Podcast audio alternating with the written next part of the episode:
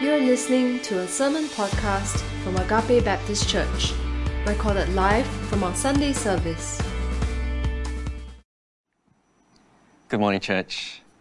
Today's scripture reading comes from Genesis chapter 1, verses 26 to 31, and chapter 2, verses 4 to 25. Then God said, Let us make man in our image, after our likeness, and let them have dominion over the fish of the sea, and over the birds of the heavens, and over the livestock, and over all the earth, and over every creeping thing that creeps on the earth. So God created man in his own image. In the image of God, he created him. Male and female, he created them. And God blessed them. And God said to them, Be fruitful and multiply, and fill the earth and subdue it, and have dominion over the fish of the sea, and over the birds of the heavens, and over every living thing that moves on the earth. And God said, Behold, I have given you every plant yielding seed that is on the face of all the earth, and every tree with seed in its fruit. You shall have them for food. And to every beast of the earth, and to every bird of the heavens, and to everything that creeps on the earth, everything that has the breath of life, I have given every green plant for food. And it was so. And God saw everything that he had made, and behold, it was very good. And there was evening, and there was morning, the sixth day. Now on to Genesis chapter 2, verses 4 to 25.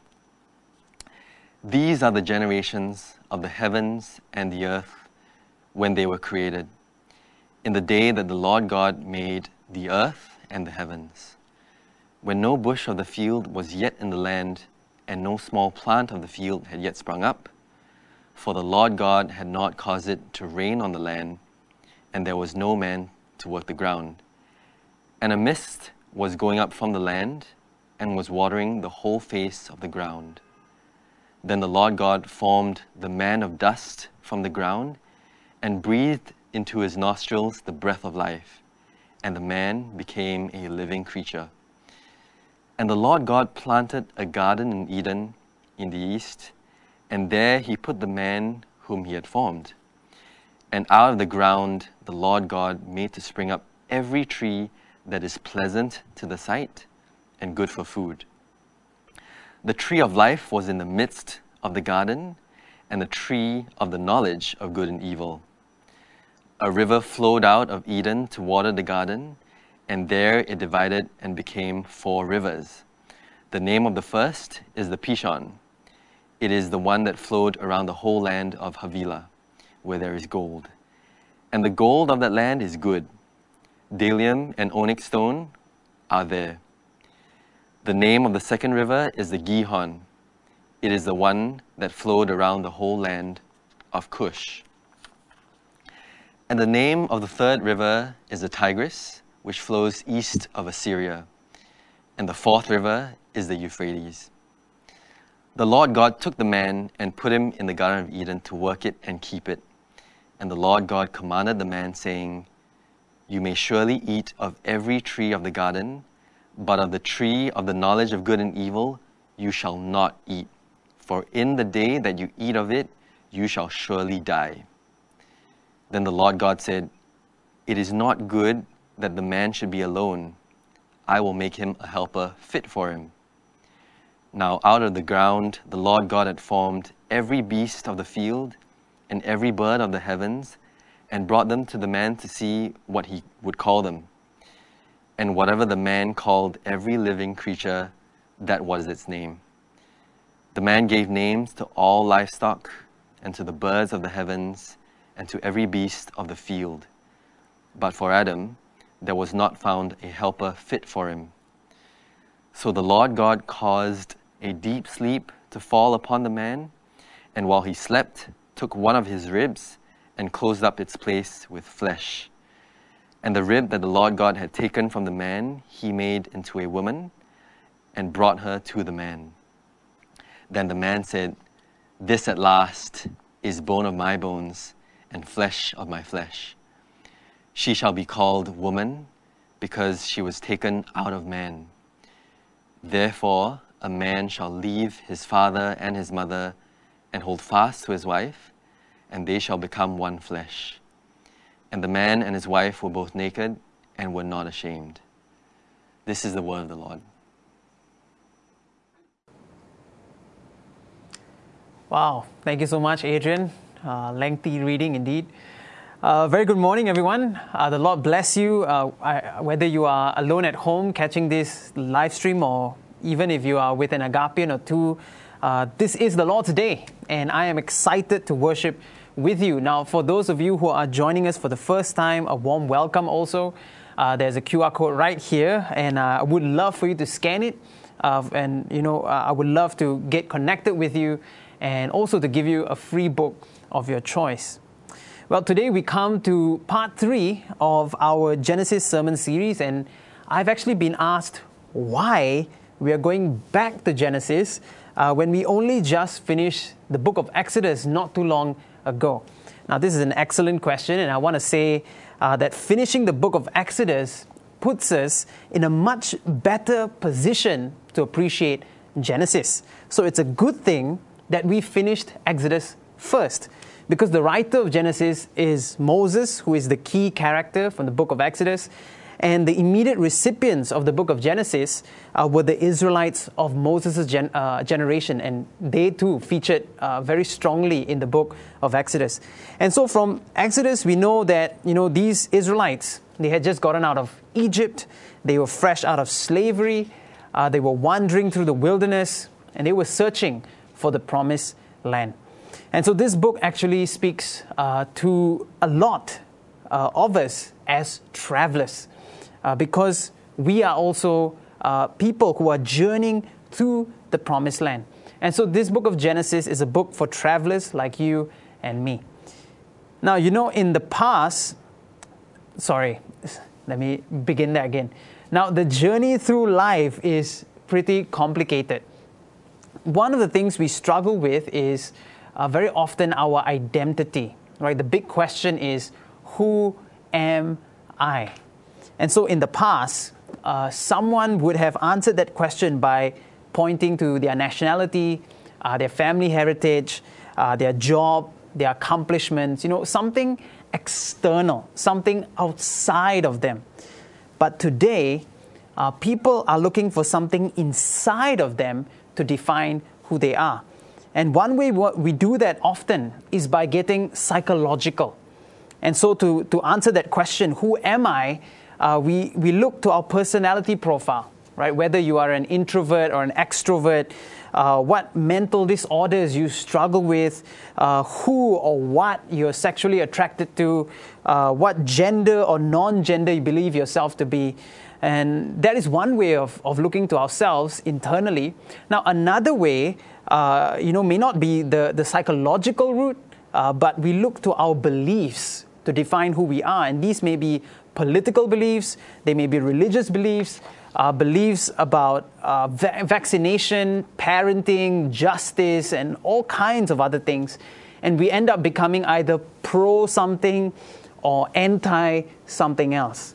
Now, these are ways we use to look internally to define who we are. And we think that because we are looking within ourselves, then these must be the most real and authentic truths about who we are. But the thing is, as the journey of life goes on, we change. And the way that the culture looks at things also changes. And the way we understand and define ourselves also changes.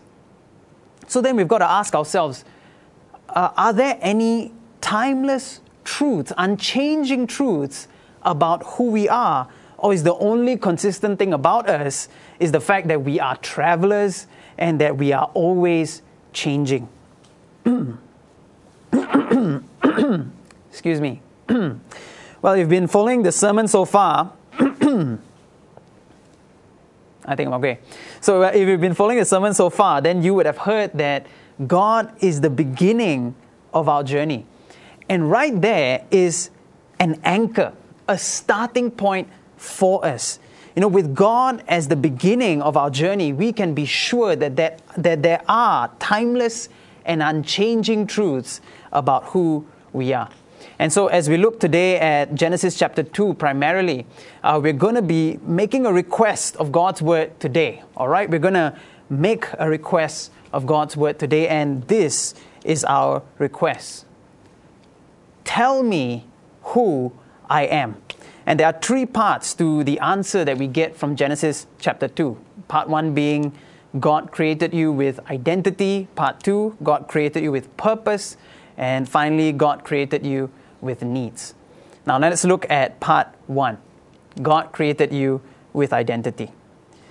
Now, as we look at Genesis chapter 2, uh, it paints a picture of the earth as a desert wilderness. And then what we see is God coming down into this wilderness, and this is what happens.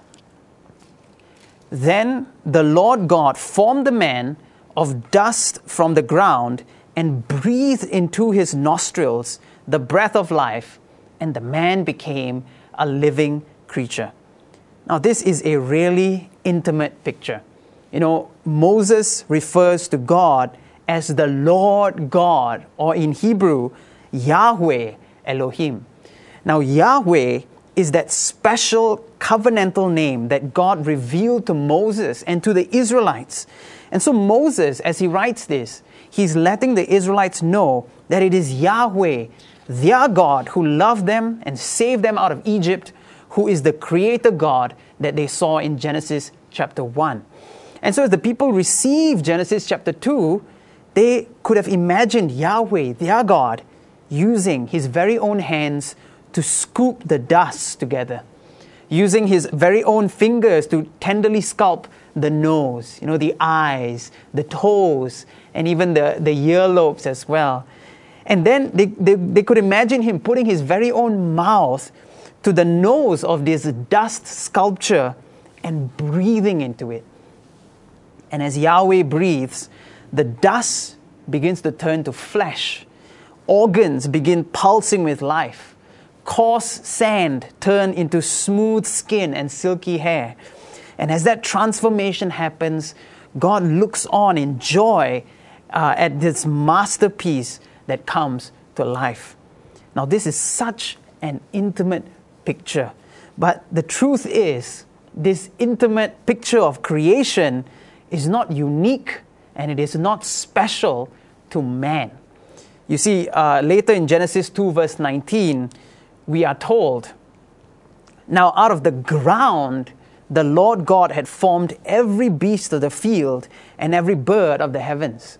So God had created the other creatures from the ground as well. God had breathed the breath of life into those creatures also. And just like man, the other animals were also described as living creatures. So then we ask ourselves, is there actually no difference between us and the other animals? But there is a difference. And this difference is found not so much in what God did as He created man, but in what God said as He created man. And again, it is so important to pay attention to what God says rather than what we think God is doing. And this is what God says in Genesis 1, chapter 26, sorry, chapter 1, verse 26, uh, as He creates man. Let us make man in our image, after our likeness. So, what's the difference between man and every other animal?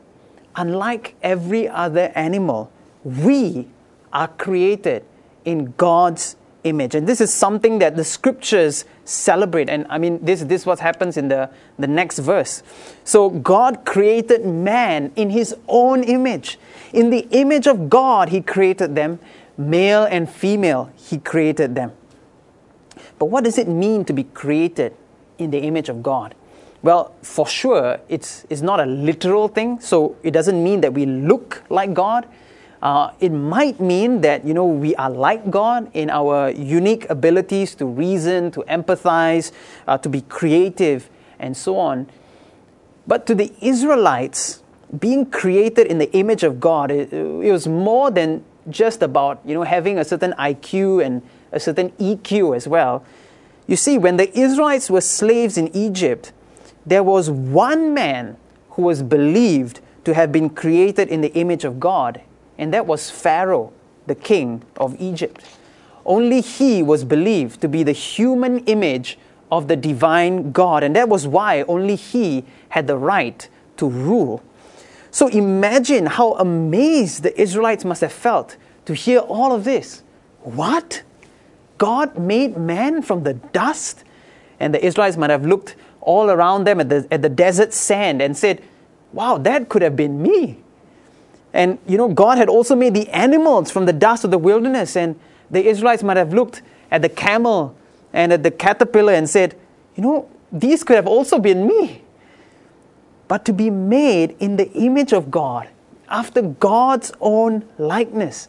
Now, the Israelites might have remembered Pharaoh and said in awe, Is that how God sees me? And for the women, for the women who heard that God made mankind in his image, both male and female. I mean, the Israelite women might have looked at their husbands and said, You mean I am royalty too? Now, people, we should have this same sense of wonder on our hearts. You see, you could have been a patch of mud, you could have been a caterpillar or a camel, but God made you royalty. God made you royalty. And this is a truth for the travel. And here's the thing you know, royalty, royalty is not earned, it's bestowed. Right? If you, if you watch the, the, the Chronicles of Narnia, The Lion, the Witch, and the Wardrobe, uh, you would have realized that the four children, Peter, Susan, Edmund, and Lucy, they did not earn their royal status. I mean, there were creatures in Narnia that were wiser and stronger and more experienced than these children. Yet these mere children were the ones who became the kings and queens of Narnia. Now, perhaps this is hard for us to understand because we are so used to a meritocratic system where, where you've got to earn your status, where you've got to prove yourself worthy. But our God is not like that. He creates mankind in His image, and He creates us as royalty. And this is why, as Christians, we are called to love one another, to love our neighbors, to love even our enemies to treat both the rich and the poor equally with dignity. Because we believe God created everyone in His image. Each person is royalty, carrying a tremendous uh, a sense of value and worth. And so the church is meant to be made up of all kinds of people, regardless of race, what, what nationality you have, what job you have, uh, what age group you belong to, whether you are a Gen Z or a millennial or a baby boomer, regardless even of your political convictions, all who are made in His image are welcome. But perhaps you have not experienced this acceptance and this sense of respect in churches, maybe even in this church.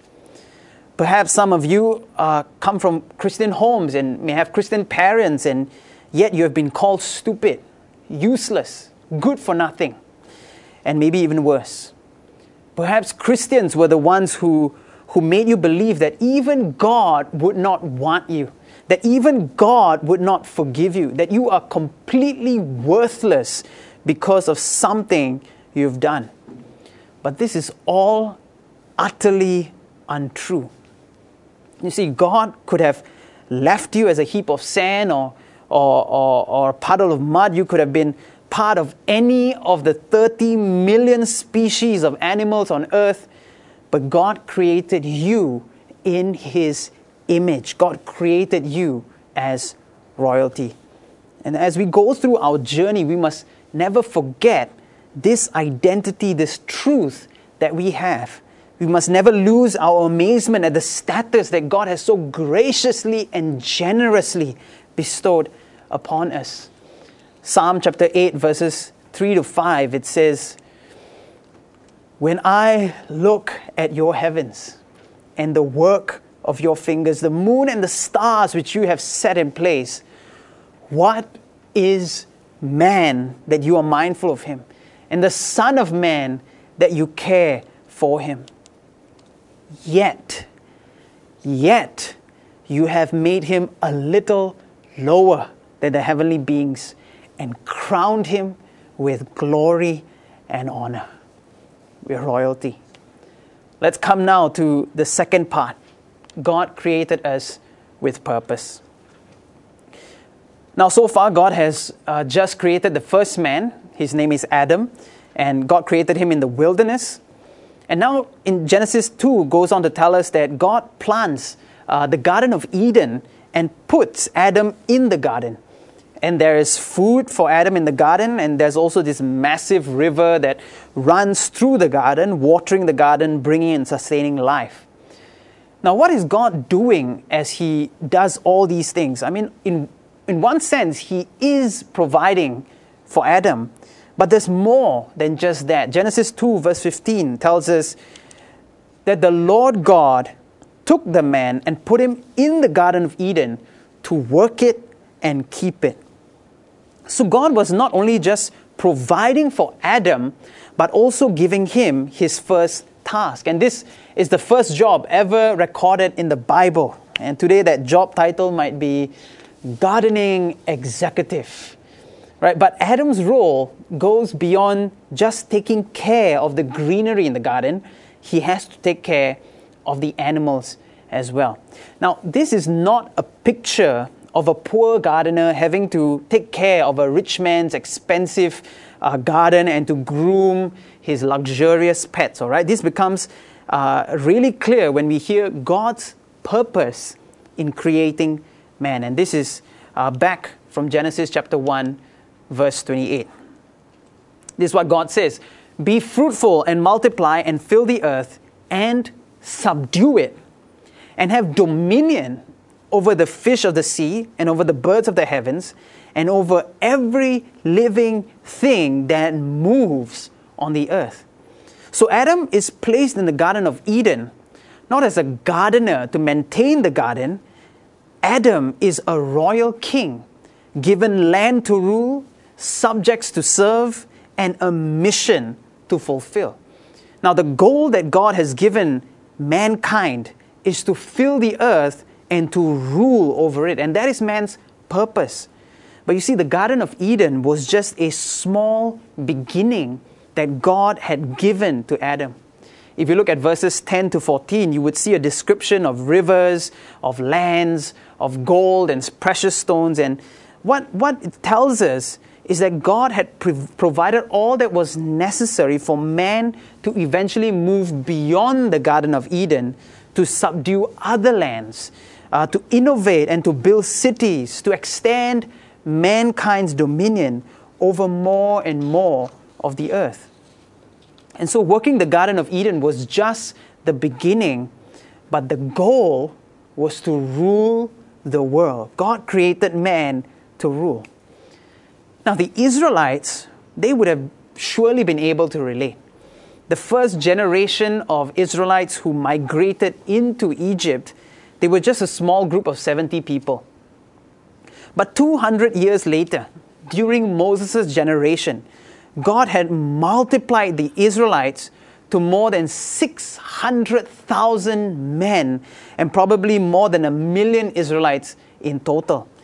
Now, God's purpose for making Israel a, a mighty nation, so numerous, was so that they could subdue the promised land and rule. The story of Moses was also a demonstration of God's purpose for man to rule. Moses was a stuttering, cowardly man who was begging God not to use him. But God used him to subdue the great nation of Egypt and to lead the Israelites out of slavery. And Moses was even given authority over animals like snakes and flies and cattle, over the weather, over the Red Sea, and so on. And in some sense, Moses was exercising dominion over the earth and the creatures of the earth. Now, in the same way, God has created us with the purpose to rule. I mean, we are royalty, and our royalty uh, will be displayed fully one day as we rule over all creation. But just as Adam had a small beginning in the Garden of Eden, and just as Israel had a small beginning with the 70 in Egypt, and just as Moses had a small beginning as a coward racked with self doubt, now we too are called to our small beginnings. You know, in the New Testament, in Luke 19, Jesus shares the parables of the minas, and these minas are not the birds, all right? These minas were sizable amount of money during uh, Jesus' time. So, in this parable, which is very similar to the parable of the talents, uh, a master entrusts his three servants with different amounts of minas.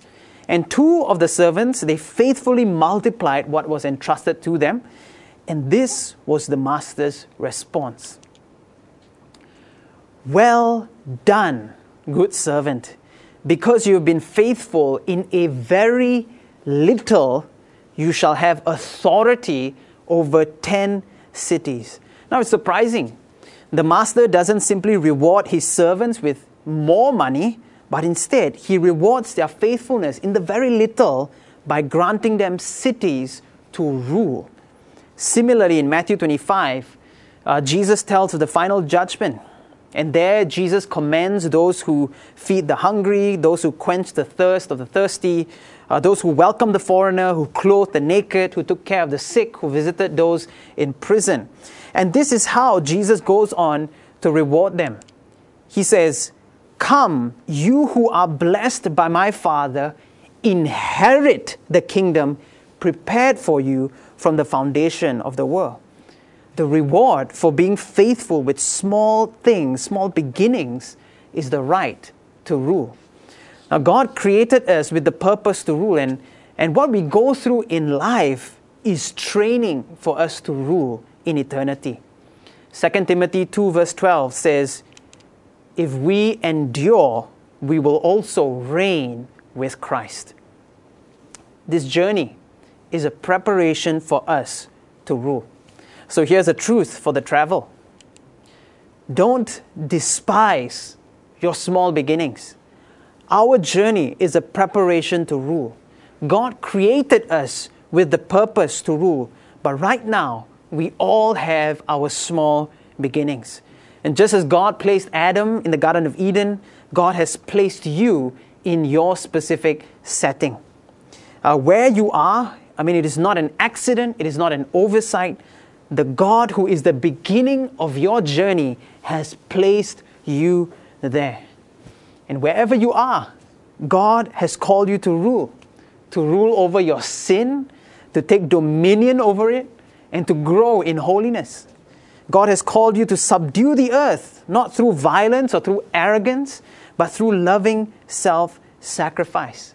And at the end of the day, God will bring you into the fullness of His purpose for you, which is to rule with Christ. This brings us now to the third part of our sermon. God created you with needs.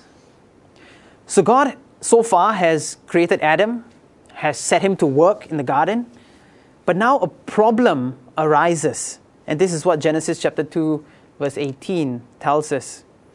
Then the Lord God said, It is not good that the man should be alone. Now, when God says that something is not good, it is a big problem. So far, uh, Genesis 1 records that God saw seven times that his creation was good.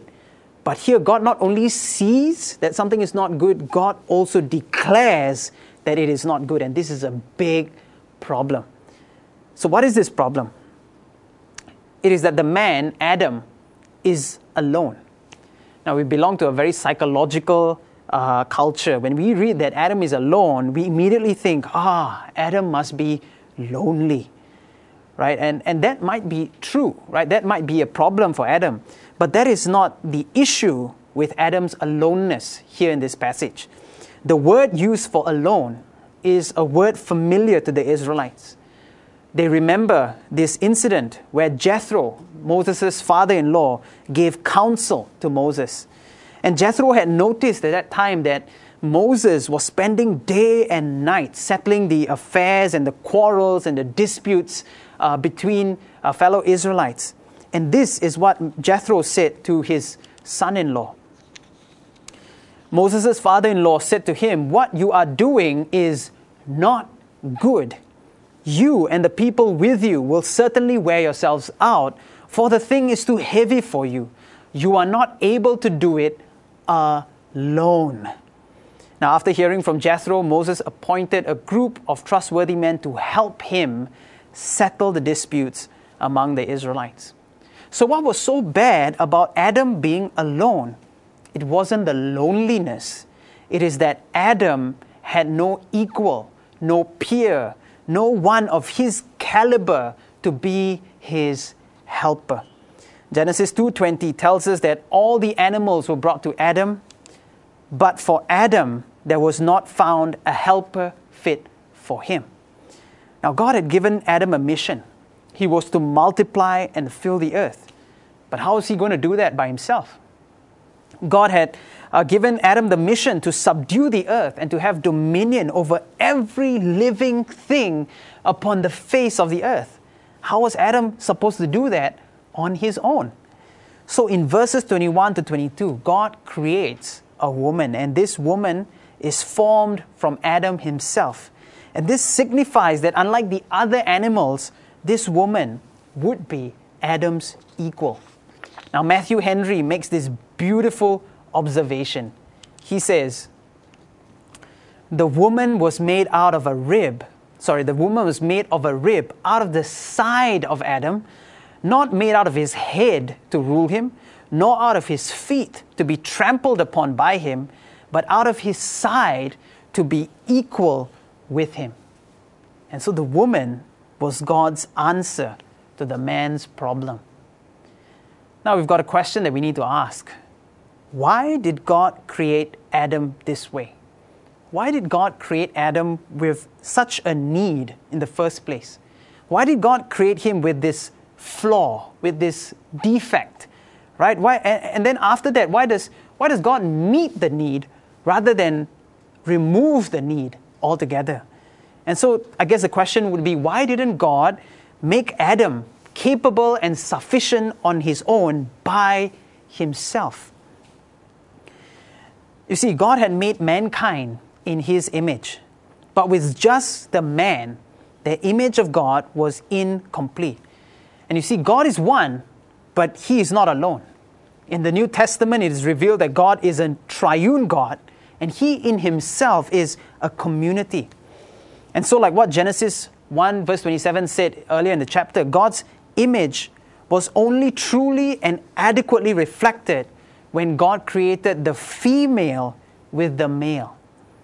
And now that God has created the woman, he can finally look at his creation and see that it is all very good. The problem is resolved. And so, as Genesis 2 comes to a close, we are told a principle about marriage. Therefore, a man shall leave his father and mother and hold fast to his wife, and they shall become one flesh. But as we look at this principle, it also helps us to clarify how that first marriage was meant to reflect God. What we learn is that God is not adequately reflected by a parent child relationship. God is not adequately reflected by a marriage that has the in laws coming in between the husband and the wife.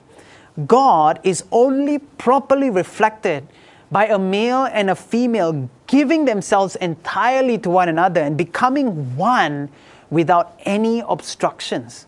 And so, what God has joined together, let not man separate. And this is a picture of God in his triune self.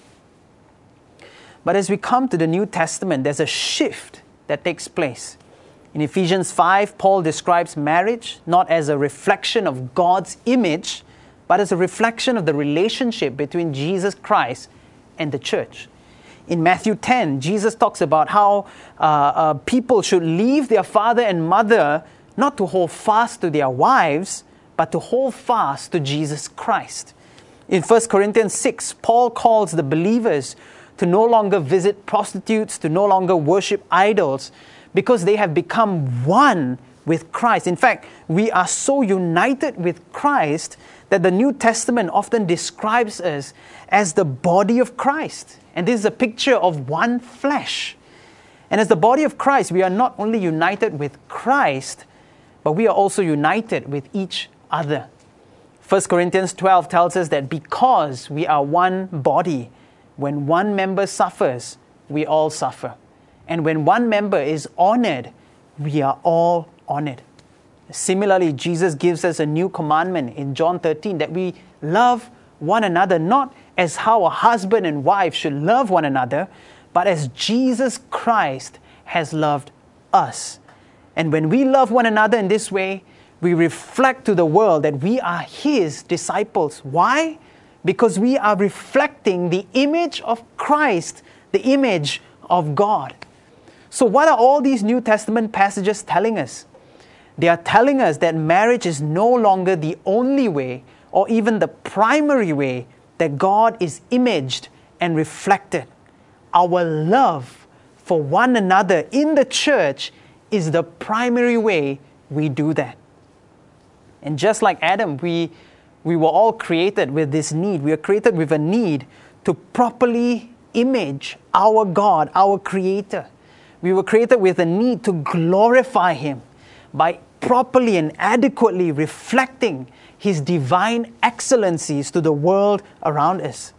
But we can't fulfill that need on our own. We can't be living independently. We need one another. We need fellow believers, fellow brothers and sisters in Christ. We need the church. And here's a truth for the journey don't travel alone. Journey with the body of Christ. Glorify God by imaging Him fully. And even with the season that we're in, you know, stay connected with one another. Reach out to those in your cell groups, reach out to, to those whom you know are more isolated, drop a message, drop a call, drop by their houses, you know, give them a visit, meet up over Zoom, meet, meet them for a, a meal over Zoom, you know, check in on one another, encourage one another, confess your sins uh, to one another, pray with one another, share your struggles and successes with one another. Just find ways to support one another. But the power to do all of this, it comes from Jesus. Jesus is the true royalty, the King of Kings coming down among us with purpose. He never despised his small beginnings, uh, even here on the earth. He took on human form, he took on the form of a servant and journeyed with us even to the point of death and death on the cross. Jesus took on our need that great need we have to properly, fully, adequately reflect the image of God. And by Himself, or all alone, He is the image of the invisible God. It is in Him that all the fullness of God was pleased to dwell. Yet, He joined Himself to us. He gathered men and women as His disciples, He commissioned them, He gave them authority, he filled them with His Holy Spirit. He set up His church so that image bearers, men and women from every nation and tribe and people group, could be redeemed. Redeemed through Him as royalty. For it is no longer we who live, but Christ, the King of Kings, who lives in us. Redeemed through Him to rule. For if we endure our small beginnings, we will reign with Him into eternity redeemed through Him to fully, properly, adequately image our covenantal God. For we are the temple of God, the household of God. We are a new creation and the body of Christ. So, sons of Adam, lift up your eyes. And daughters of Eve, not, let your, your chins not droop down, lift them up. For you are, through Christ, you are crowned with glory and honor as royal children. Would you join me and together let's pray? Thank you for listening to this sermon podcast. You can find more of our sermons online on our website at www.agape.org.sg.